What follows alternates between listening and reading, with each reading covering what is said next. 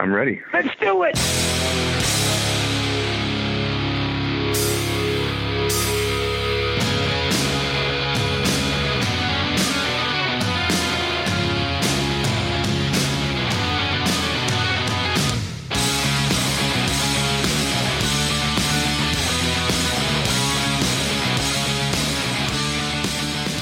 Welcome, everyone, to the March 26th edition of the Signals from Mars podcast, brought to you by the Mars Attacks. Wait, what did I say? Signals from Mars live stream, brought to you by the Mars Attacks podcast.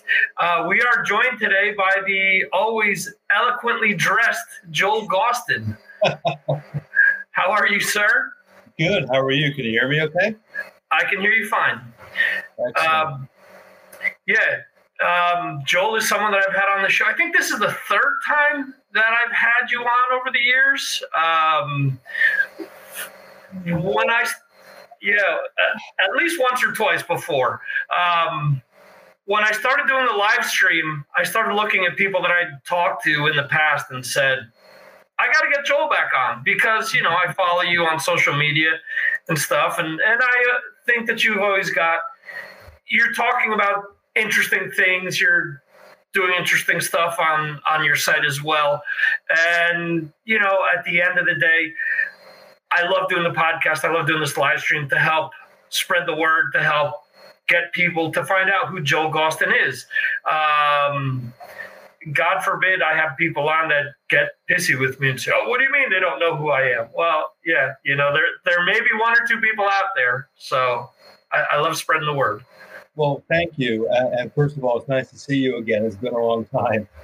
Yeah. Um, uh, I don't know if it was the, the only, but I know the first time we chatted um, came up on my Facebook memories this week. It was exactly 10 years ago this week. Oh wow. We did our first interview. So it's it's cool that we're doing this again. Absolutely. Yeah.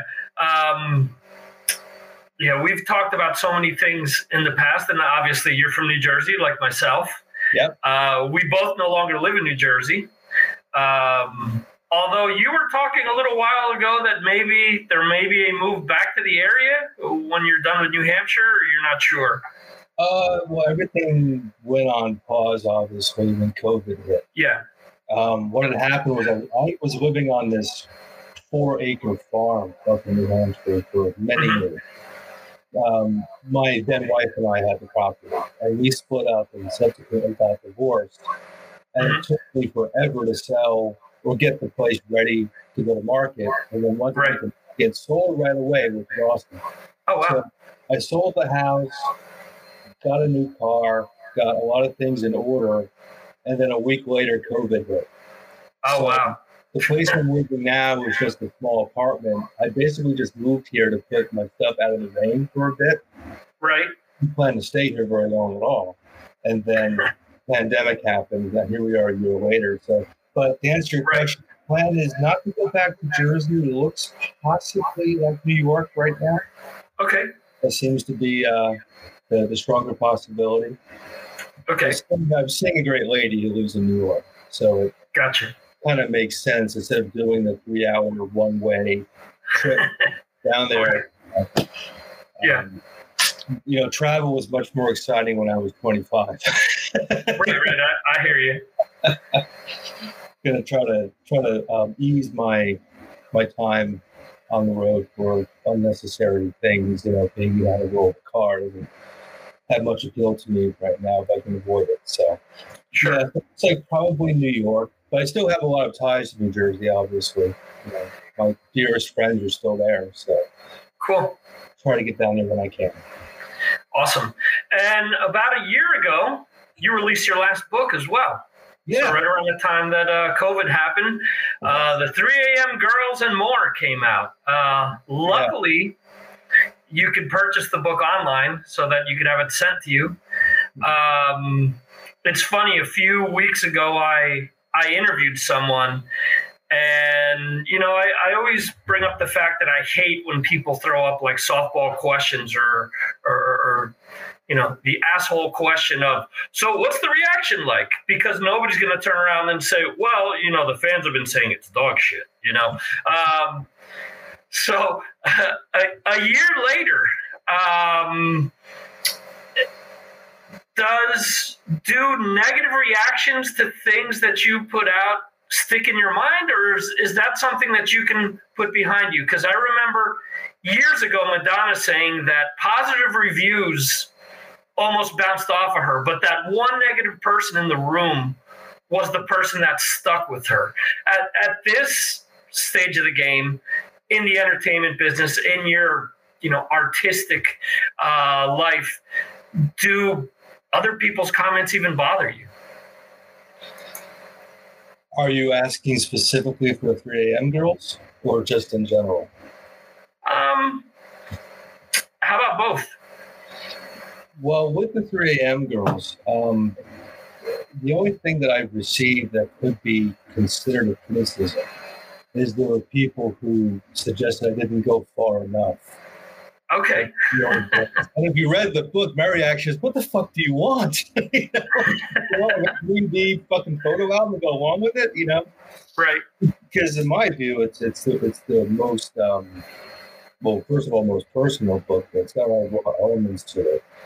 Um, and I'm reading, I'm thinking, well, what else did you really want? mm-hmm.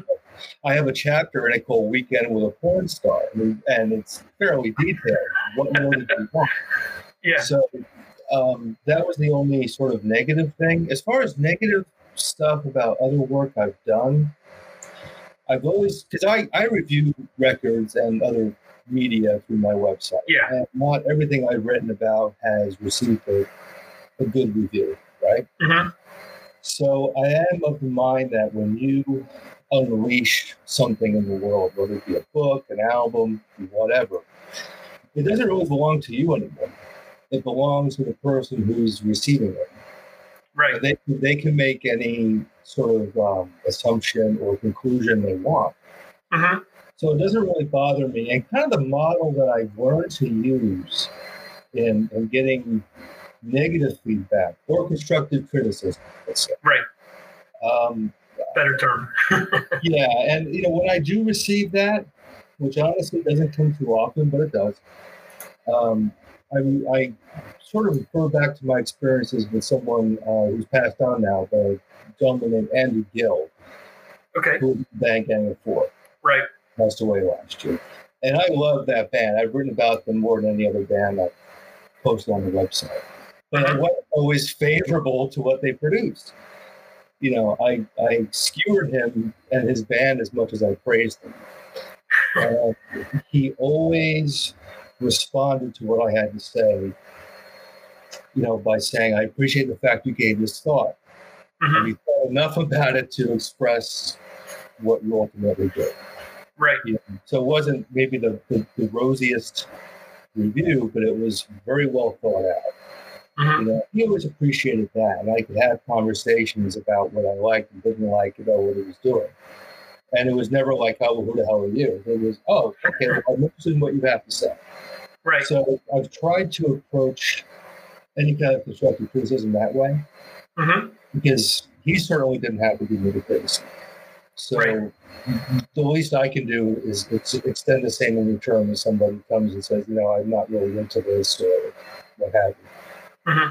But I, I, will say honestly, I haven't received a lot of negative feedback about things, except that I think people wanted the, the 3 a.m. girls to get even more graphic. And like again, I'm not quite sure how to make it more graphic. Maybe it's right. Smith edition.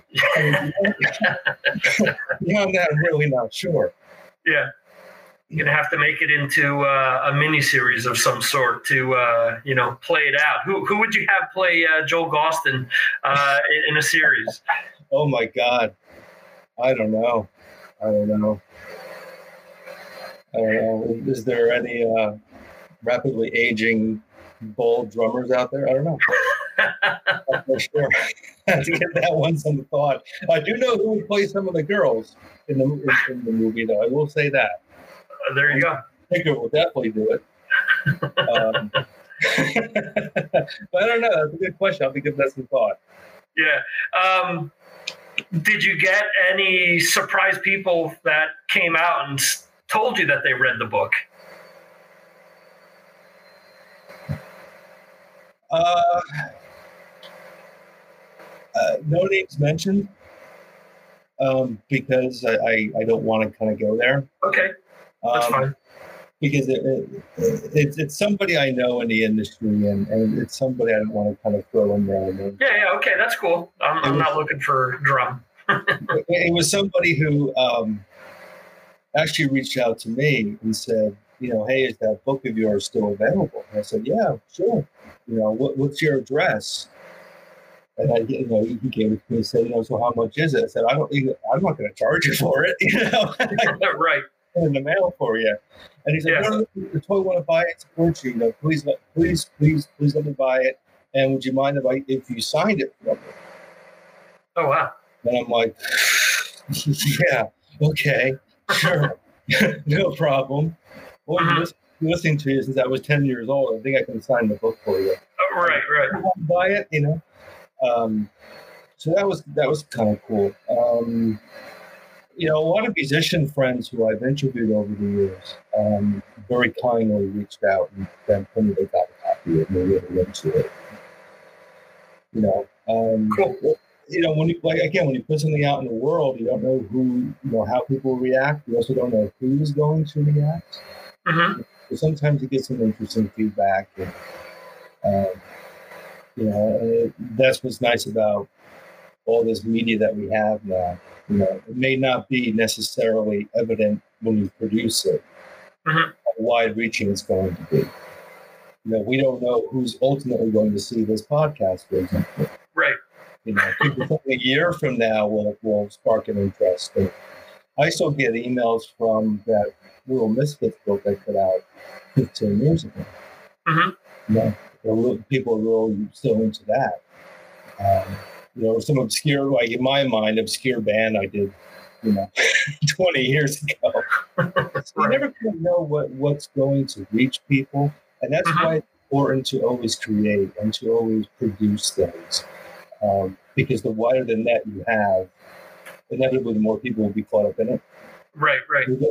But they're never going to be caught in the ways that you want them to or what Mhm. anticipate them to, because that's not your choice.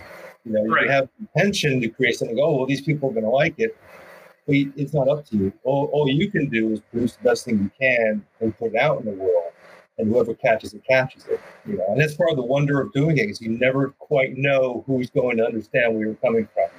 Right. You know, sometimes it'll be surprising to you.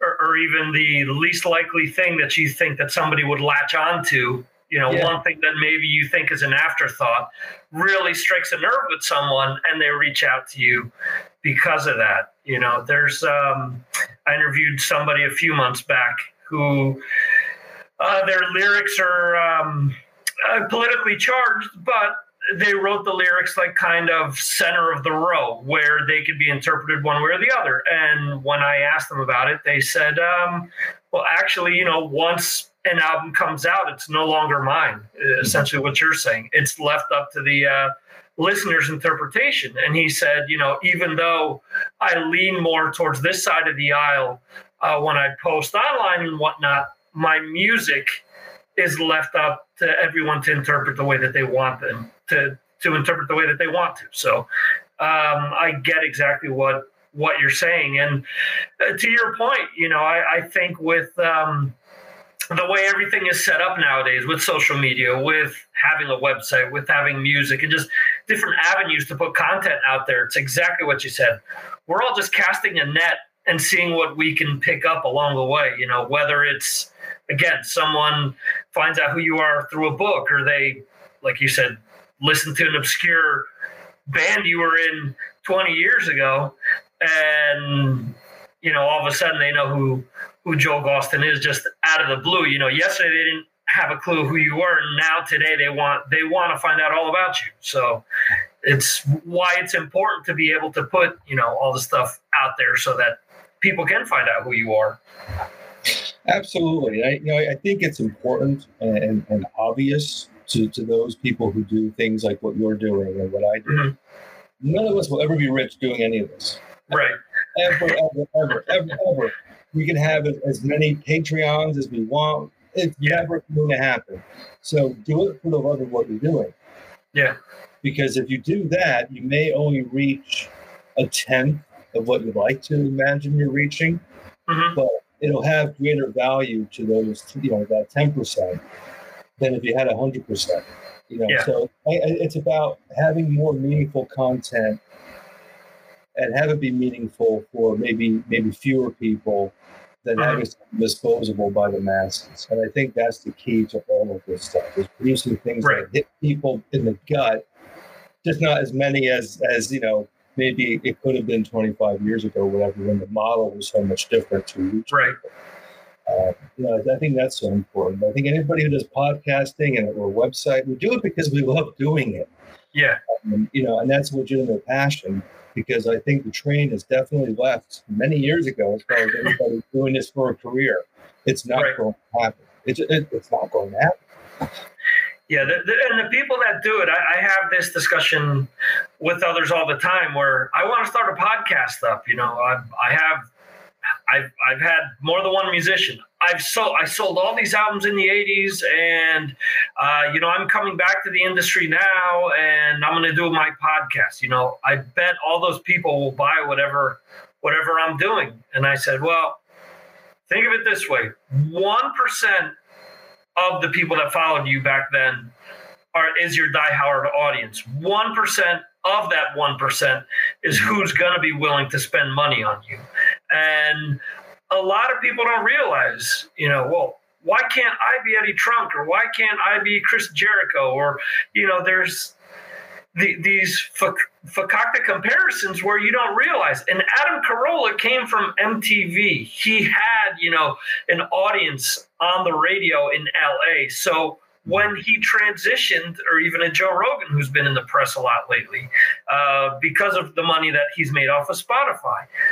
You have this audience. He brought an audience from UFC, from his stand up, from being on TV on Fear Factor, uh, from being on, um, I forget what sitcom he was on. So all that transitioned to bringing that audience into his podcast being able to cultivate that audience, but he had a built in audience somewhere else. I'm not saying that podcasting isn't a great medium and it doesn't help, you know, people like us get the word out there.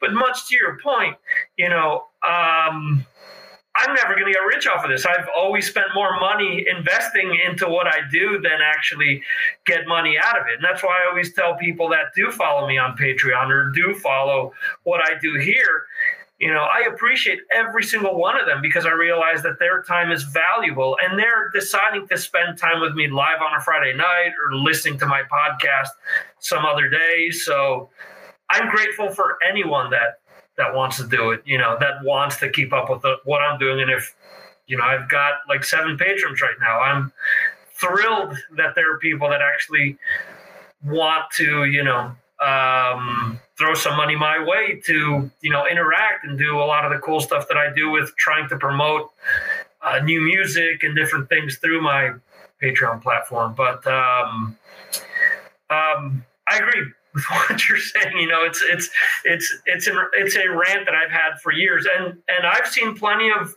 big names come and go. You you look at. Um, I always use the example of Dee Snider. Dee Snider lasted 11 episodes of his podcast. Um, it's hard work. You have to continue to do it, and you got to continue to to put content out there, or your audience is gone. And, and like I said, you know, someone like him, sure, he could make it happen, but you also have to make it entertaining for people and make sure that they keep coming back because there are a lot of people that have names that have tried, but just don't don't have the you know the ability to continue to do it and the ability to in some cases talk about other things but themselves. So well I, I think somebody who's who's new let's say who doesn't have a prior name in the marketplace you know just somebody who's new who wants to do a podcast who's a fan right. who's in technology or they want to publish a book or whatever it may be right the number one goal should be to produce passionate content and produce yeah. the content you can produce that should be that should be your number one priority. Then you worry about building an audience. Mm-hmm. But, but you should be able to produce something that is of value to yourself and you believe it. Because Right. I think if you do that first, your audience is going to come. Yeah. I agree with you. you know, just produce the right, con- you know, the right content for you that you believe in. You're going to have an audience.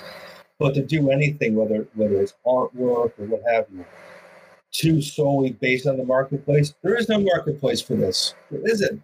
There is Right. not. You know, like I said, there are you know, the Carollas and the Eddie Trunks. You know, those people built their name in the '80s and the '90s. You know, in the early 2000s before the bottom fell out. So they have something to trade on. Mhm. I, I have a good friend who um, was in a pretty successful band about 20 years ago, Okay. and this this person has done um, Patreon Right.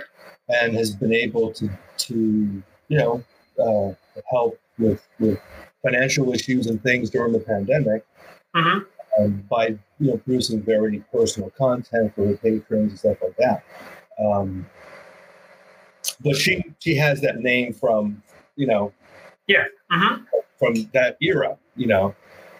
So, but to cut out fresh and do it, like, hey, we're a garage band, check out our Patreon, fuck off. You know, it's, it's not going to happen. Yeah. Yeah. I, um, I mean, there, there there are ways that I think you can supplement what you're doing, but definitely to think that you're just going to make a living off of it is just crazy. You know, sure there there are.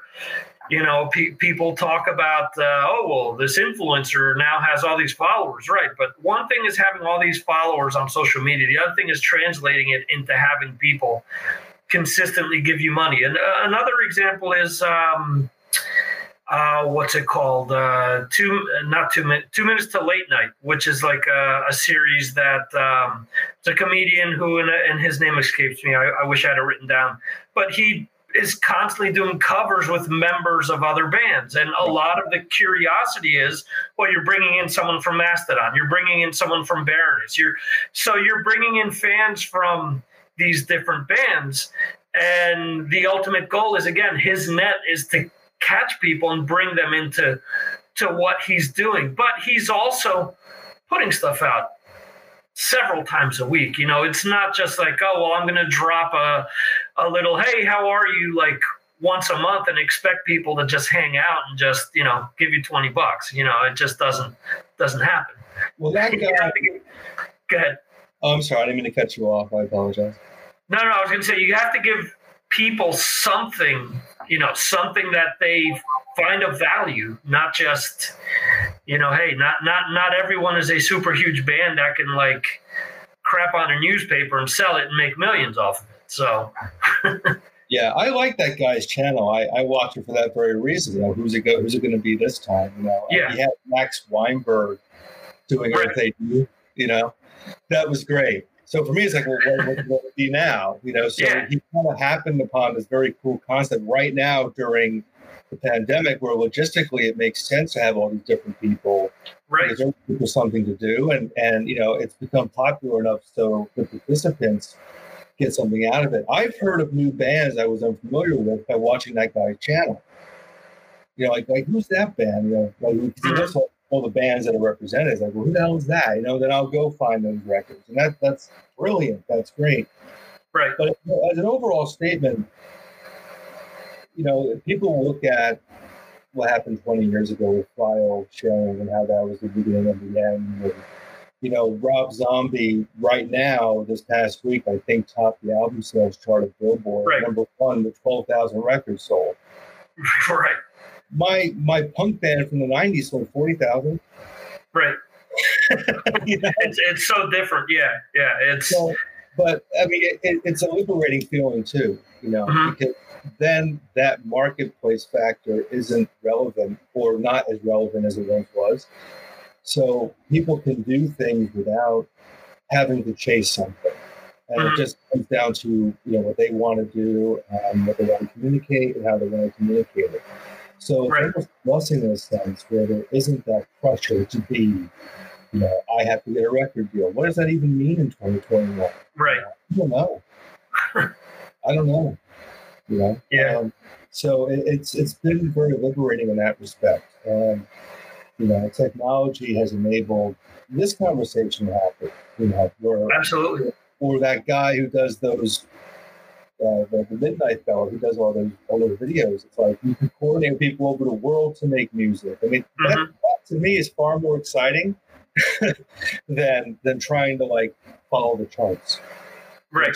Obviously, they're irrelevant. If Rob Zombie, bless him, could sell twelve thousand records in one week, there were bands in the '90s who lost their tour support for selling forty thousand copies in the first week of release. I know these people. Right. So the model, and what, what's crazy to me is the music industry still functions with the same parameters they were using 25 years ago Right. to chart success. You know, then you have these poor bastards in these bands who are posting things like, "I had two million streams on Spotify," so Right. you know, so the barometers are really just out of whack. You know, um, so uh, but again, it goes it goes back to Linkin Park having a billion streams or whatever it is on their YouTube and Mhm. amount of dollars in their pocket. There's a very very wide gap there. Even Right. having million streams on their Spotify. Enjoy your McMuffin the next day. You know, and so there's, there's, the financial incentive to do this is almost non-existent. hmm So you really have to just focus on what you should have been focusing on all along, which is creating something of value to share. with people. Yeah. I think it's a positive in that respect. Yeah. Absolutely. Um, someone who you've interviewed and have had a a relationship with over the years is Bill Ward. Um, were you surprised that he came out recently and mentioned that he didn't feel that he could that he was no longer up to doing a tour with Sabbath? Uh, I mean, I know it was a big headline, but I think at the at the end of the day, you have to look at you know Bill's age and you know and and not only Bill but all of Sabbath. I mean, how many of them could tour nowadays what they did ten years ago? I don't think any of them could. I I think the um, time for bands that became massively successful in the seventies um, to to tour regularly again. I think that ship has sailed Right, just because of human biology. Right, You know, there are some guys who can do it. I just talked to Ric Lee from Ten Years After. Mhm. Those guys are still doing what they can do, but they're also not playing at the massive scale that a Sabbath would play at. right, Um, Bill is in his early 70s now. Um, he's had just in the last few years some health issues, uh, as one commonly does at that age. Um, drumming is an incredibly physical job. Um, Yes. Not to take anything away from Ozzy, but of the two, Bill has a more physically demanding job right. Ozzy, like, for example. Um, but you know, like these guys, you know, it, it's it's almost like how how much longer will any of these people be around? Mhm. Um, you know, uh, Steven Tyler just turned seventy three today, I believe. Right. Um, you know, there, there's always these people hammering on about, can I get Ace and Peter back in Kiss? Can I get Ace and Peter back in Kiss? Yeah. These are old men, you know, who made their mark before I was born. And I'm, I'm going to be 44 this year. hmm You know, sometimes you just have to realize the records are going to be enough. hmm Yeah. Should be enough. Um, as far as Bill specifically, um, last time I saw him was in 2018. Okay. Um, and we met up after he had given a book reading because he had published his book of poetry at that time Mhm. and artwork and stuff. And he had given a reading out in Los Angeles. And he had mentioned then he had had some uh, you know, more recent health, health matters that were uh, prohibiting the use of his double kick, for example. Right. Um, you know, these things happen. It doesn't take away from what he's done in the past. You know, Um, Absolutely. you know, again, you know, human life has a sell by date, so these bands are going to as well. You know, and we're even seeing that with a lot of the '80s bands who are still touring, who are now in their 50s, and Right. you know, um, you know, sometimes the fans had to give up the dream. Personally, I would I would have loved to have seen um, the original Sabbath end on that farewell tour. hmm Um, no disrespect to uh, Tommy, who did the drum roll for that tour. Fantastic right. Um, but I think that was kind of the last chance. Mm-hmm. while they're all still alive, which is wonderful. Um, you know, you know, so, sometimes people have earned the right just to kind of put their feet up too. You know. Yeah, um, I agree. You know, people retire if they work at a bank mm-hmm. in the '60s. Why do we expect our rock stars to go until they drop? Right. and, and the, the, the misconception too the misconception too you brought up ace and peter you know people think that they're getting peter from 77 which was already you know um, 40 some odd years ago you know as as you're saying the the body deteriorates and um, not everyone is genetically gifted to be able to keep up with you know a lot of a lot of what they were doing back then. Um, I don't understand why more people don't do what the Bee Gees did. The Bee Gees, towards the end of their career, did five shows a year, one per continent, and they charged they charged a hefty bill. You know, they charged a lot of money, but it was your only chance you were going to see them. You wanted to see them. This is your only shot. So they'd play a stadium on five biggest continents and then they'd charge like 100 200 bucks a pop and that was it. So they could prepare for those five shows have enough rest in between so they would be you know on the top of their game for what they could at that time and that was it. And then even further on down the line they just would do one show in australia do a pay-per-view to the rest of the world and that was it. You know kiss is my favorite band but you know, if they were to do five, ten shows a year, you'd get, you know, you'd get a much better performance in my in my opinion because you're you're not going out and just running the machine into the ground basically. Because because again you know it's guys in their 70s uh, running around with you know the the boots and the makeup and the outfits plus the instruments that you know aren't always uh, Les Paul isn't exactly light you know? Um, so you add all those things together. I think that there are smarter ways of of doing what they're doing and making, you know, maybe not as much money, but close to, you know, what what they would be making it if they were playing, you know, 300, 250 shows a year. Mm. It'll be interesting to see um, once this, this pandemic is finally over um, how many of the classic artists will be returning to the road.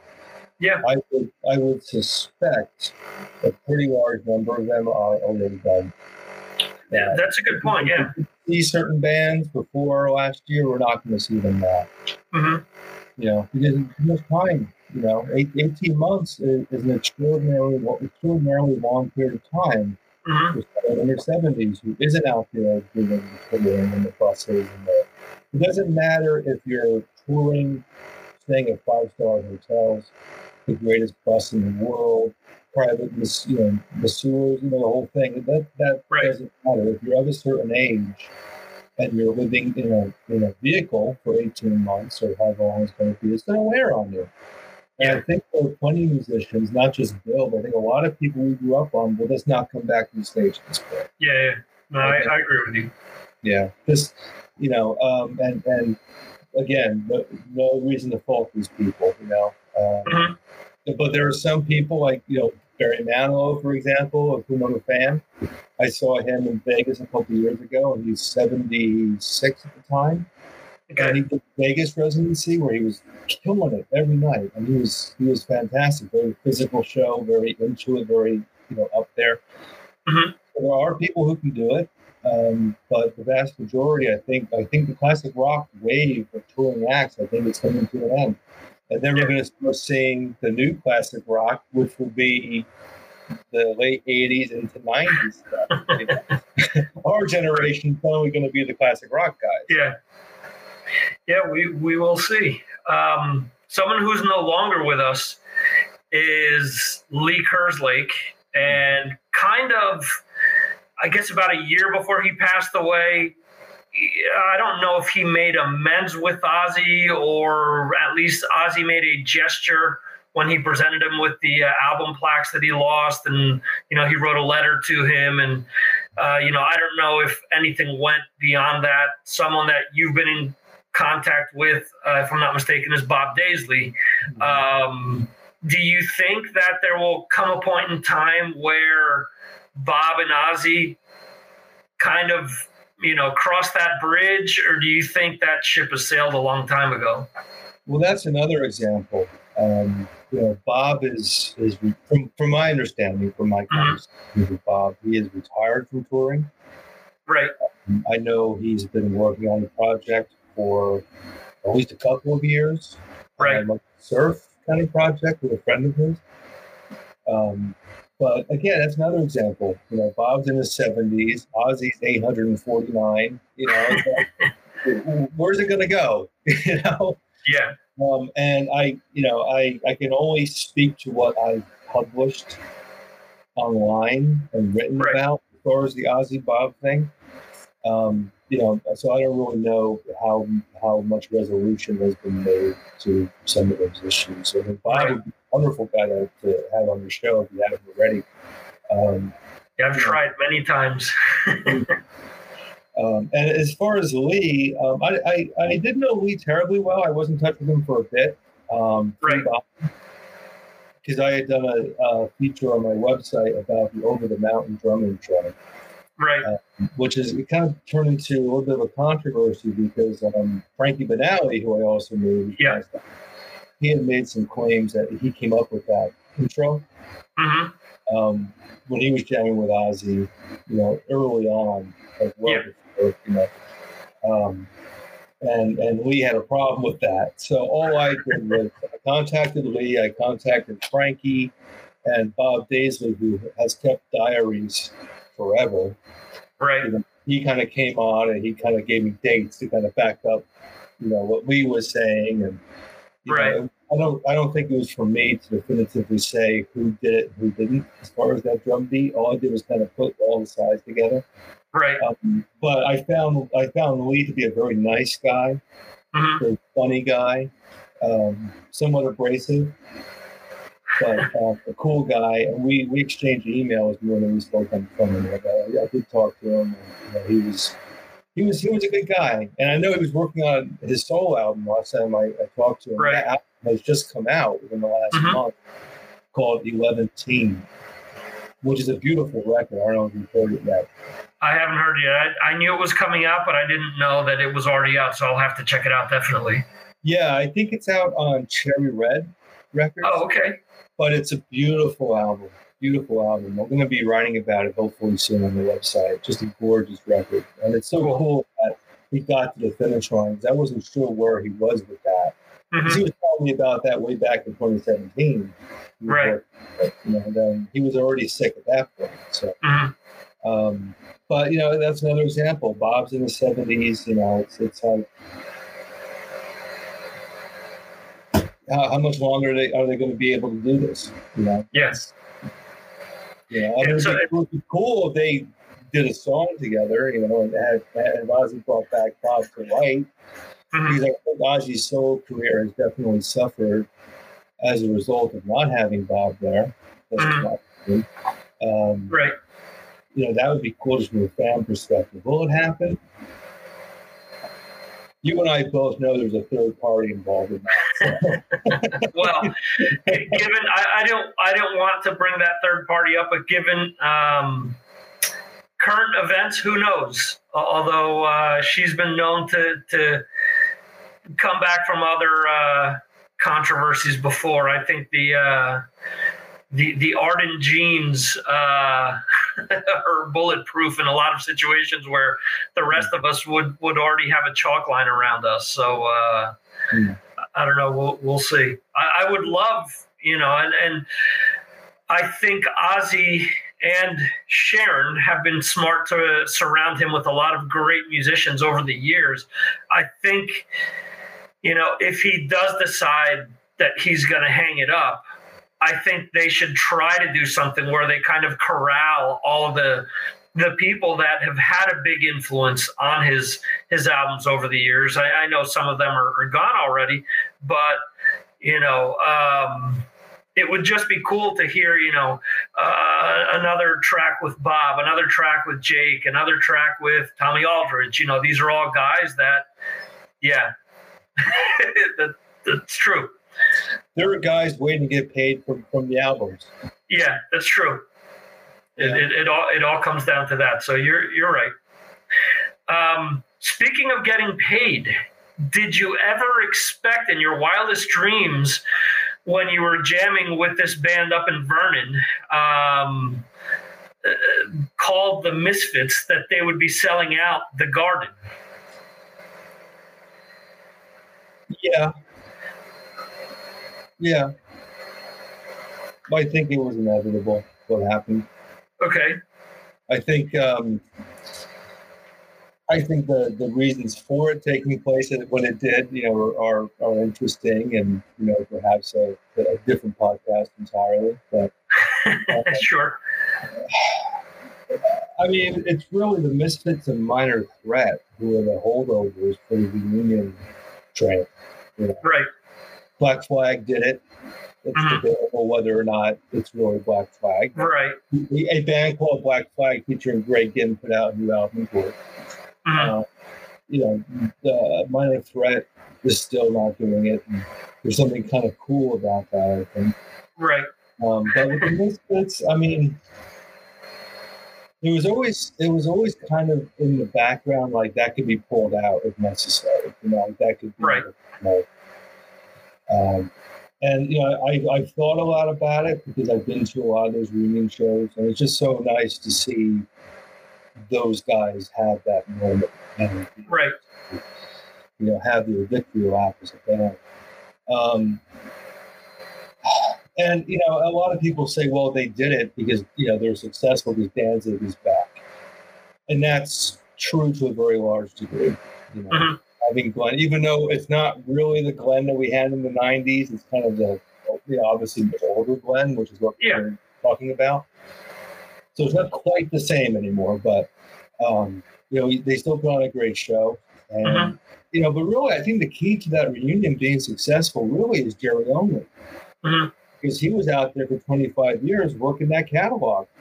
Right. Know, by him being on the road for 25 years, he kept all those records out there in the marketplace and kept the name out there, Mhm. um, albeit a very different version of the band.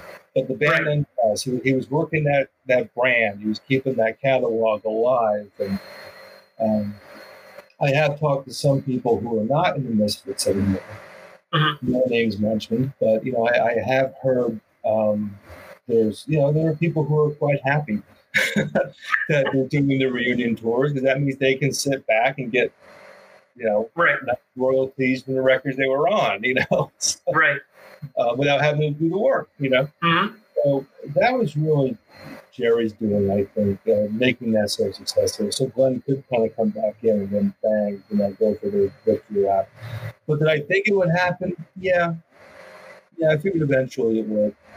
You know, I think both of those parties would, would reach a point where they really had gone as far as they could go Right. as performers, and it was inevitable that you know because they each each side had that as kind of the the nuclear option, so to speak, right.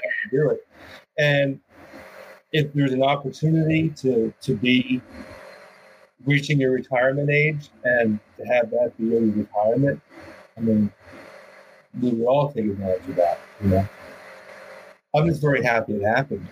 Um, you know, uh, it's it's a big business to get that band moving, and there's Right. a lot of moving parts in that operation. Mhm. Um, it's cool that those moving parts were addressed to the point where they could all go on stage and do it and put on a really good show. The last time I saw them was at Madison Square Garden, and Right. you can imagine being the Jersey kid yourself. Go to the guard and see your boys up there. Yeah. it was great. It was fantastic. I went with a, a girl I've known since I was 10 years old, Right. you know, and we both grew up with these guys and knew them, you know, back when we were teenagers, we knew Jeremy and Gloria. Right. So it was fantastic to be there and see, you know, like just see them do that, you know.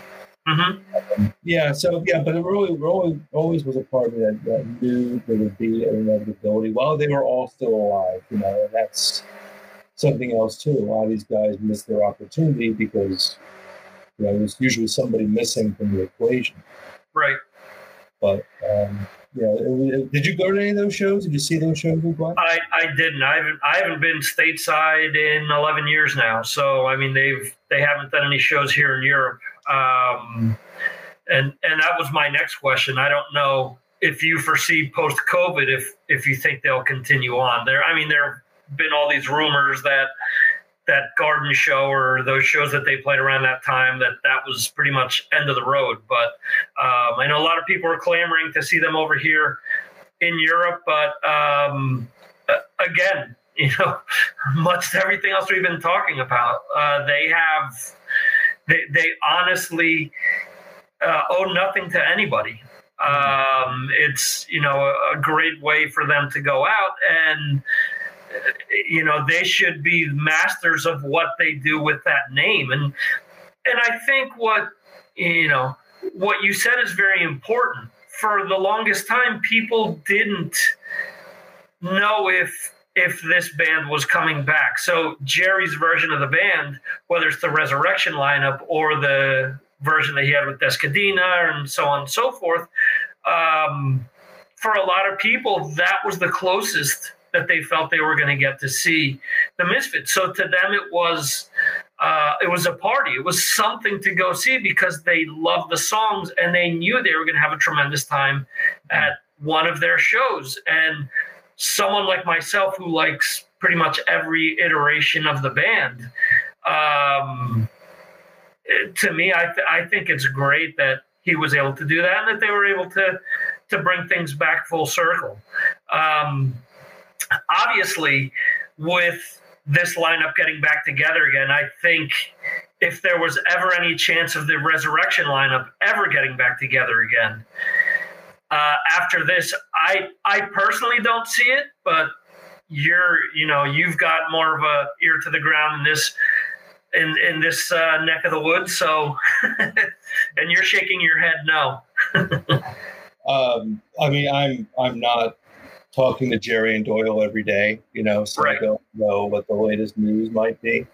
But here's my guess. Um, here's my guess on that.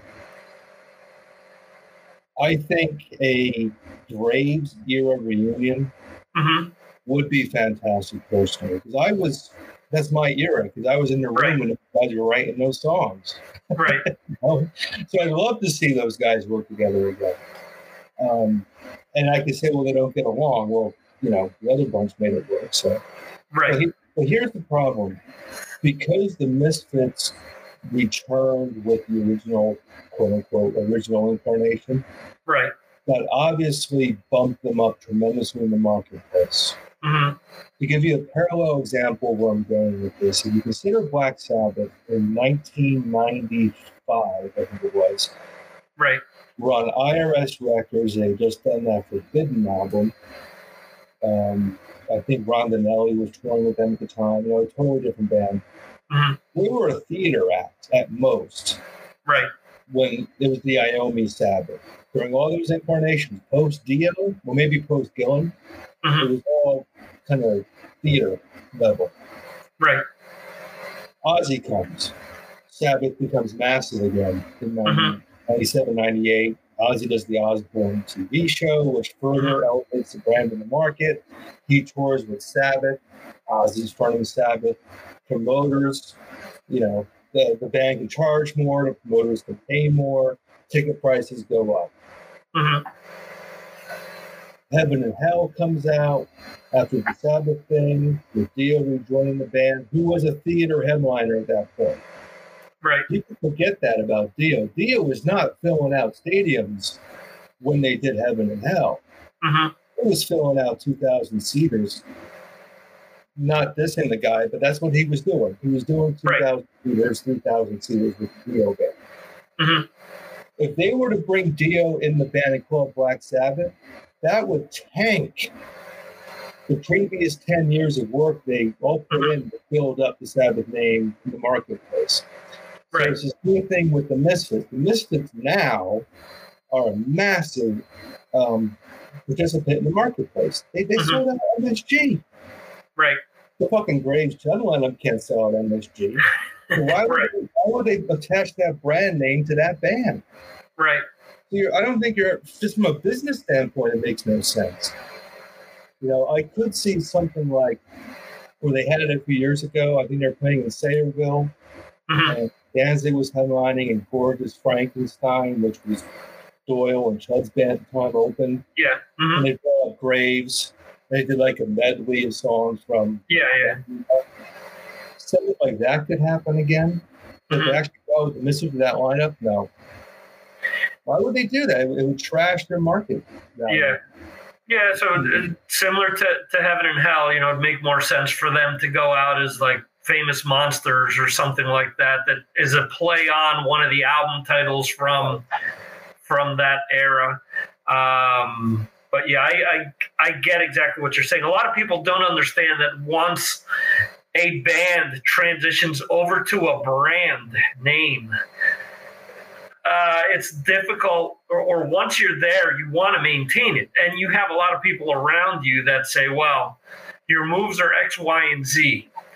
Um, this will maintain you. This may make you more money, but this will, you know, cut your income in half. So, um, you know, the, a lot of this stuff isn't done just just due to happenstance. A lot of people ask, you know, um, with like Stone Temple Pilots or Alice in Chains, well, why do they still use the name? Well, because Jerry Cantrell put out two fabulous kick-ass solo albums that no one bought. And then he came back with the in Chains name and continued to put out music that was as comparable as his solo work. And those albums sold while his name didn't sell. So why would you go back? And again, I don't think it's anyone's business to say, well, you need to retire the name. No, I work the name, I own the name. Why should I, you know, why should these people give up and decide to start painting houses just because some dude on the internet says, um, Well, it's know- like that Misfits album, that Project 1950, right? where they have those those 50s covers, which I Yeah. actually I like more now than I did back then. I, I, I Right. would be very fond of that record, and the whole Jerry only version of the band with him singing.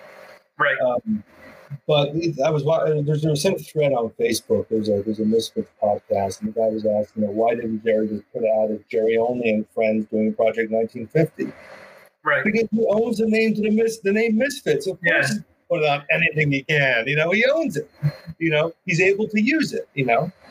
So, Give, give me a break. That's that, that's ridiculous. Top four selling T-shirts of all time: Misfits, Ramones, Led Zeppelin, and Motorhead. Right. Okay. Right now, I mean, out of out of all of those, you tell me that if if Mikkey Dee and Phil Campbell could somehow use the Motorhead name in some capacity, that they wouldn't use it. But I'm sure due to legal reasons and whatnot, they hmm. can't. Or maybe they already get a cut out of what was left behind, so there is no need for that. But if you have a money making machine, which was again, you said a, a podcast all onto itself. There are so many rumors and things about how much money they made off of merch over the years uh, and off of the Crimson Ghost and so on and so forth. Um, whether you like their music or not, they were still making a lot of money due to all the due to the correct marketing that they continued to do with with the band. So, you know, as as much as people say, oh, well, you know, it's not cool to wear your own merch or it's not cool to do this or to do that. At the end of the day, if you can make a living off of it, you know, again, who cares what some dude in their basement is saying? He- here's another example, which which I think even drives the point home, maybe a little bit further than than what we're talking about. Look Okay. at what's going on right now with Quiet Riot. Right. That's a prime example. I Mhm. mean, it, it could be argued that when, when Metal Health came out, there weren't any original members in Quiet. Riot. And so that band has always had a very influx, well, except for Kevin DuBrow, of course, but You know, Right. it- it- when they came out and did that Quiet Riot Three album in the late '80s, everyone was, Mm-hmm. you know. So they again, they've always had this. Uh, Yeah, fluctuating lineup. Yeah. Right. Frankie clearly had rights to the name. He brought it back.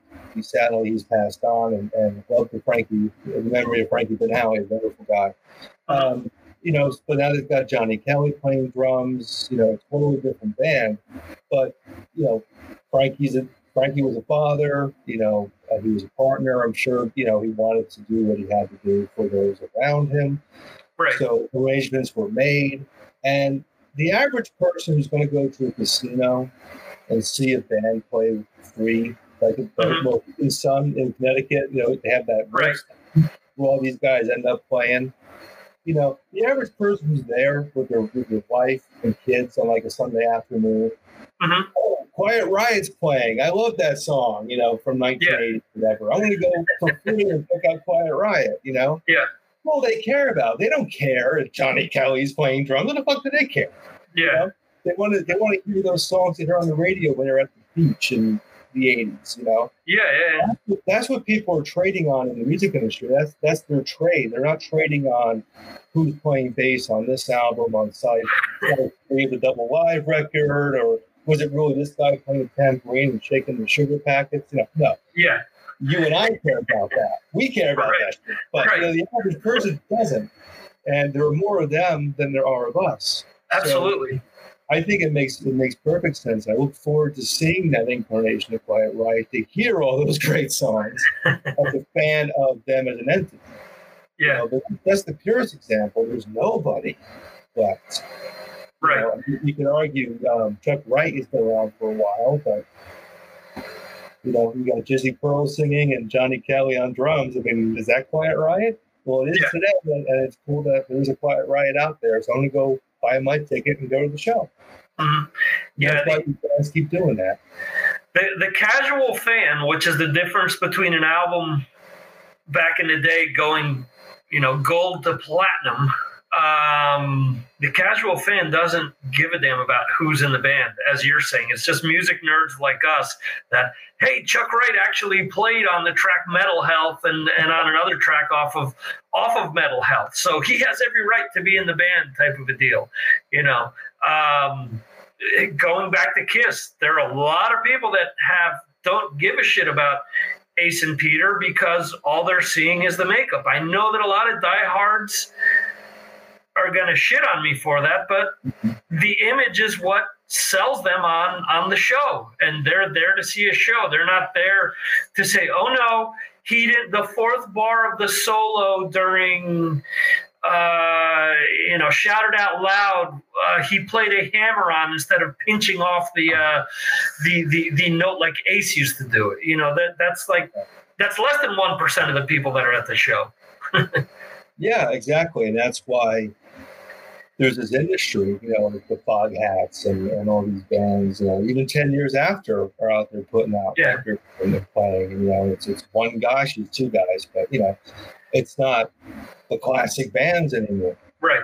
But you know, if somebody wants to have some nostalgia or just a fun night out, Yeah. you know, um, you know, because because we're all, I mean, I'm a '90s kid, which means I'm approaching middle age.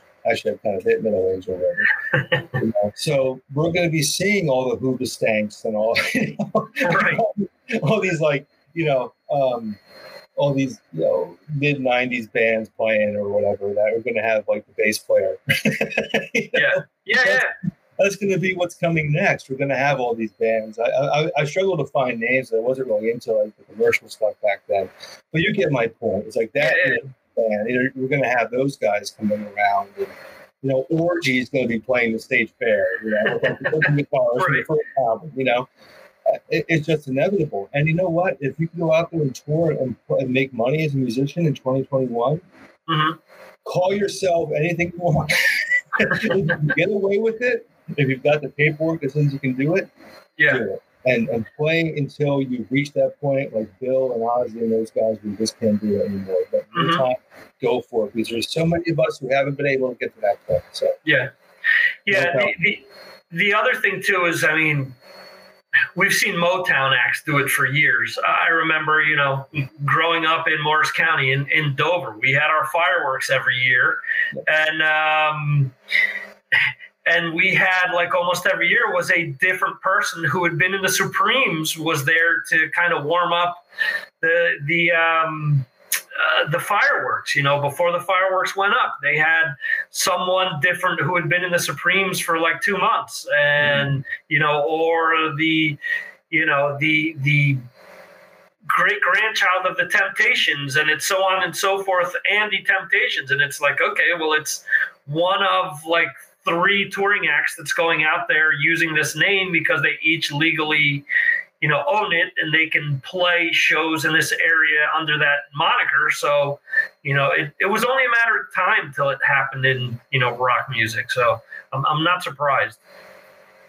Well there's no rule book for punk. There's no rule book for metal because right. those genres are, are kind of reaching middle age. Well in terms yeah. of metal it's surpassed middle age mm-hmm. but there's there's no like you know Bill Haley and his Comets you know became right. Comets and they were playing and you know yeah. Oz and you know whole replacement people. Our genres are now reaching that age. Yeah. So it is very interesting to see how that kind of plays in. How there's only like one guy in the punk band. mm-hmm. They're doing like the, the moldy oldies kind of tour, but it's our generation now. Yeah, yeah, yeah, absolutely. It's uh, um, I, I think it's great. I saw the Temptations during that time you were mentioning. Mm-hmm. Um, I saw them. I, I, can't remember. There's that big that big theater in Morris Morristown. Um, that's I think it's just the uh, it used to be called the Morristown Community Theater, but I think they changed it. I think it's like an NJPAC now. I forget. Yeah, you're absolutely right. I saw the Temptations there 20 years ago on Valentine's Day with my, my then girlfriend. Mm-hmm. And it was like the the least significant member of the Temptations was the original one. That he wasn't the guy. He wasn't right. the He was the ooh guy in the background. Yeah, yeah, yeah. And like kids, you know, guys who were like half his age. Yeah, yeah. yeah. But they were extraordinary. It was the mm-hmm. best Valentine's Day experience. And the songs were great. They sounded great. Everybody knew those songs. And I and everyone else left with a smile on their face. So what's the harm in this, guys? You know, it's just music. You know, I try to tell yeah. people that it's music and entertainment. This is the entertainment business. When you go see Barnum and Bailey Circus, do you care if it's the original Fire Eater or not? Right. You know, did they replace the elephant from the last time you saw it? You know, you, mm-hmm. you kind of have to put it in those terms as well. Yeah. Yeah, no, I, I hear you. As long as you're entertained, I mean, I think that's that's what matters. Because at the end of the day, I mean, you really want to analyze it, you know, it's similar to when people start to complain again, whether someone has a name or not, or whether, you know, a band is fractioned and you take someone's side or, or whatnot. You know, at the end of the day, you really don't have a horse in the race. You know, it's up to them in their relationships and different things. And if someone is coming around, and again is coming around as as the Temptations, uh, Rob in the chat is saying that he saw the Temptations four tops and the O'Jays in the '80s. I have to think that. You know how many original members were there outside of you know the the the ooh guy, as you're saying. You know, so um, there you go. Uh, the Mayo Performing Arts Center in Morristown. Yeah, I knew someone would chime in and, and correct me on that one. um, you've been uh, rumoring at least two projects over the course of the last few years. Um, I'm not saying um, that you need to divulge anything, but are we closer to finding out about any of these projects? The musical projects? Yes, musical projects. Um, one I can talk about, one I can't yet. Um, but the okay. first one, uh, I've been working on it, or we've been working on it on and off for almost four years now. Okay. It's going to be a single. Um, okay. That we've all agreed will be a, a charity single for dog rescue. Okay. Um, and I wanted to do a charity single for dog rescue because mm-hmm. um, it's, a, it's just as a as a principal cause very close to my heart. And okay. that is an unnamed project, and it started with myself and the saxophonist from the band Pigface I've, I've been a part of. Uh, okay. and it kind of grew to include other members of Pigface as well as some friends who heard about it and asked if they could be a part of it. So it's a either a 12 member or a 13 member band. Okay. Uh, I don't know. They don't have the full list in front of me, but it's around 12 or 13 people. And it's uh, four drummers, uh, three bass players, guitar, sax, keys, percussion. It's all over the place. It's all being done with people around the world. Cool. Uh, as far as the members of the band, um, Ted Parsons, who used to be in Prong, right, mm-hmm. The Swans, he's one of the drummers with myself and Martin King from Test Department, who now is a mm-hmm. group called Dog Tablet. Right. Um, and uh, Greta Brinkman used to be in L7 and the Nuns and played with Jane County and Pink Pig. She's one of the bass players. Um, okay. And Troy Gregory used to be in Flotsam and Jetsam and Prong, yeah. yeah. Uh, doing a remix. So I might not be correct, but I, am pretty damn sure that when this song comes out, it's the first time that Ted Parsons and Troy Gregory have not been on a song together in 30 years. Yeah. Okay. You were on the Prove You Wrong record yeah. back in the day. So we're waiting for one final person uh, to put her contributions down on the song. Okay. And do um, the main track, which you'll have to hear it. It just it's it's crazy. And then cool. we've got um, two separate remixes right now. Oh, okay. That's being remixed um, by Martin King and um, this guy Roberto Soave, who's in a, a, bunch of bands. The Associates, he was in The Cure for a bit in the 90s. Okay. So it'll be a cool EP. Uh, we don't have a name for that yet, but we're, we're one person away from finishing it, and then we have to mix it and all that. So I'm hoping that will be out at the end of the year. The second project um, is not a 12 person band. It's probably okay. a quartet or a quintet. Okay. Um, and it's it's with a couple of the same people, um, but some other people who I can't announce yet. Okay. Uh, but we're going to be because we're that. It's going to be really cool when it's done. It's okay.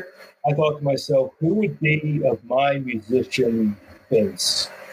Who would be the people who I really want to do something with if I had the opportunity to kind of pick and choose, like Desert uh-huh. Island. Make it just like a band, not like a project where it's 12 different people. Right. Make the streamline thing. And who would I have produce it if I had the chance? and all that's kind of happening.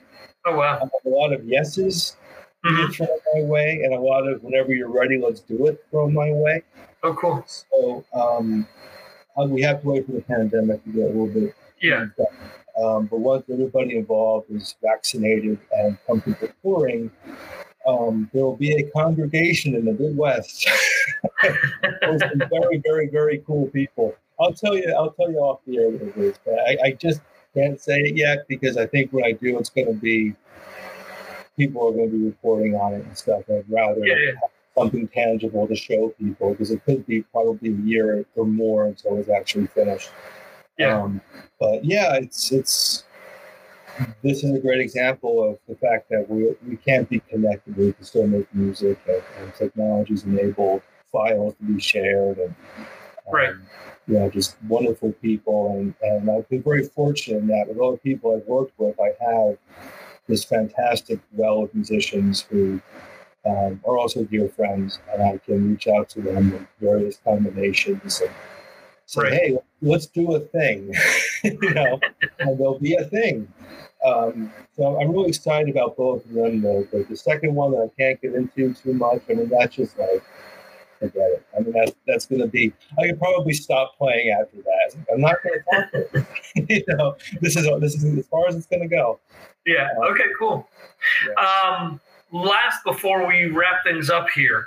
Um, where do you want people to pick up your books? I know the other day you posted something about there being some sort of like price gouging for some of the books that that you've released, um, and you wanted people to go to a specific site. Is it Lulu that you want people to go to, or what? What? Do you, where do you want to point people to to pick up your material? Uh, well, first of all, I I would I would um, encourage people to go to whatever bookseller online or otherwise they're most comfortable using. Okay. but my price point is irrelevant. Whatever's easiest for you, Okay. you do that. Whether it be Amazon, Barnes and Noble. Um, if it does make a difference to anyone, going to lulu.com, L-U-L-U.com, I Mhm. get the most out of every sale that way. But Mhm. By all means, use whatever method is easiest for you. Um, I would encourage you to keep in mind that nothing I've ever published has been above the $25 price point. Right. That's for a hardcover book.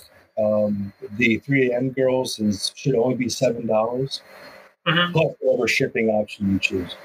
Right. It should only be seven dollars. Um, if it's higher than that, I would be suspicious of where you're getting it from.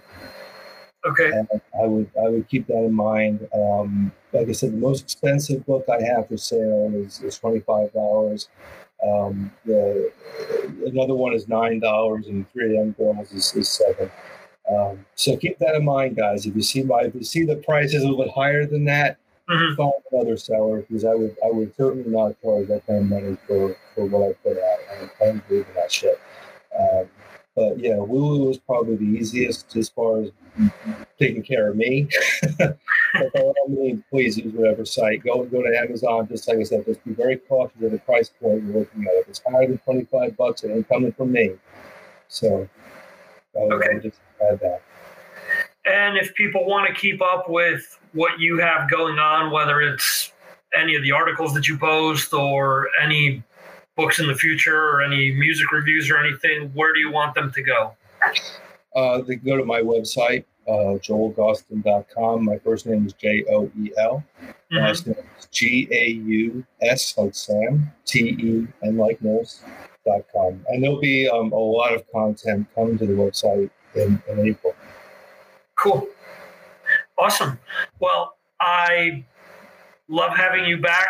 Let's make it uh, not 10 years the next time. Absolutely. Really nice seeing you again. I'm glad we're able to do this. And um, I do follow what you do. And, you know, it's always a pleasure connecting. And um, Yeah. I, I hope that continues for, for a long time to come. And like, yeah, like you said, you know, let's not wait another 10 years. When the, um, when the music starts coming out, we'll maybe reconnect and chat again. Yeah, awesome. I would love to do that. And like I said, would love to help promote what you have going on. So it's it's always fun. You know, we've talked quite a bit offline, uh, you know, through Facebook and whatnot, and it's always fun to uh, to talk to you and get and see like different things that you post about. And you know, I don't comment on everything, but you know, a, lo- a lot of a lot of times. Um, uh, less is more. So, uh, you know, it's one of those things where I like reaching out to you when I see something that really uh, grabs my attention. And and then the other day when you reached out to me, I was like, perfect opportunity to ask Joel to uh, to come on. So it was. Um, I'm glad that you did. So thank you very much. And thank you to everybody who's been in the chat as well. Um, thank you for checking this out and listening to me blabber on for an hour. I, I write for a reason because I'm not very good at this. So I, I appreciate you sticking in and checking this out. Thank you. Well, I I most of everyone that's in the chat here is a diehard that comes back week after week, and you know I th- I think that they all at this point know that um, that I just like going after good conversations, and I think most of them enjoy what people I bring on because it doesn't always have to be about you know the glitz and the glamour. It can be just two guys just shooting the shit about music or different aspects of music or entertainment. So. Um, I I hope everyone enjoyed this. And again, I, I really enjoyed being able to catch up with you tonight. Thank you, Victor. Thank you, everyone. Um, enjoy your, your weekend to come, and uh, we'll do this again soon. Thank you. Awesome. All right, Joel. Thank you very much. Take care. Cheers. Right. Bye. There you go. That was uh, my interview there with Joel Gausten. Again, Jersey guy. Ended up at 17 playing for the Misfits. So when you think about the Michael Graves lineup in the mid 90s, um, while they were trying out singers, the drummer, Dr. Chud, or the drummer, Dr. Chud, was the guy producing the singers.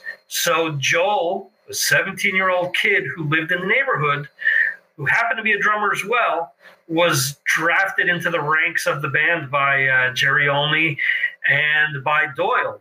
So he's got such a great storied, um, you know, history with music. He's played with the Undead. He's played with Electric Frankenstein. You know, a lot of different horror punk bands. He's played with Pigface, and um, he's definitely he's played in a lot of different projects. And uh, he's he's a cool guy. And uh, it's funny because um, he he posted something not too long ago because he's interviewed Michael Sweet a few times over the years. And Michael Sweet and him are kind of at opposite ends of the spectrum when it comes to religion. And what I love about Joel is that he's very respectful towards people, whether you know their ideology is is the same or not. You know, at the end of the day, it's like being hired on to to be a musician in a band. If you're asked to play a certain part, you know, you can't always say, oh, well, you know, I'm going to play it this other way because this is what I do. Well, no, you know, be respectful to, to, to, to those around you and, and those that are trying to get this done. I don't know. Um, uh, maybe using the incorrect analogy, but um, I I like the way that he approaches things. It's always fun to talk to him, and, and like I said, you know, I want to have him back again, and and you know, you guys that are here week after week. I've had uh, Mr. Uh, Brad Dahl, who's in the chat, saving the world out there in Utah. I have uh, Rob from the uh, Rock and Roll podcast. Uh, have my cousin Jose up there in Connecticut. Thank you for stepping in and mentioning the uh, thing in Morristown, the, the theater, because that's changed name several times. Jeremy Weltman, of course, in the UK. And I want to send a shout out to my other uh, patrons who are out there who will more than likely listen to this at a later date.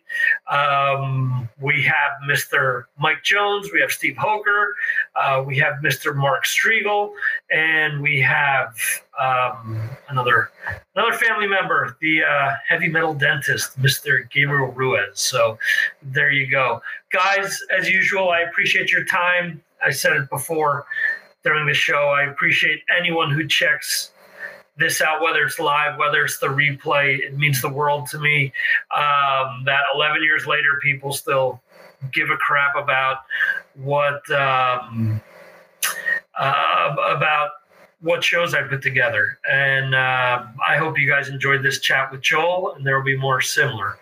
Um, Brad says, oh, "Let me bring this up on on the big screen." Does it come up now? Yeah, so this is new. Okay. You just made Shelly laugh as I am sending someone into the hospital. It's not funny, but you have to laugh or you will go crazy. Absolutely. Comedy uh, helps a lot, especially, I mean, I can't even imagine. Um, we're humanity's supposed to be the smartest animal. Sometimes you got to question that. So that's that. Anyway, guys, um, we will be back next week. Don't know if there will be a midweek episode or not. Uh, that may be something that I start to do from time to time. We'll see.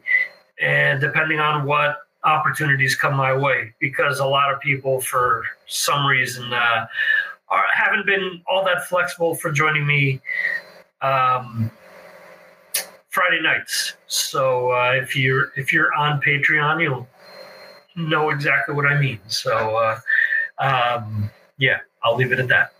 Anyway, thank you guys for uh, checking in. Let me uh, l- let me get the uh, this going.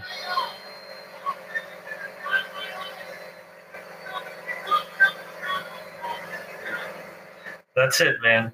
I truly believe that you guys are great, listening week after week. You guys do deserve a, a round of applause.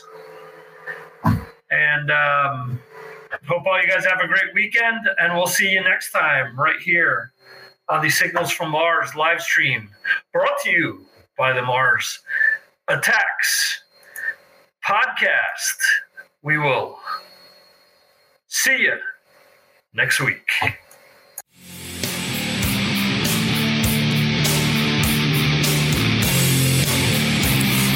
Listening to the Mars Attacks podcast. This concludes our show.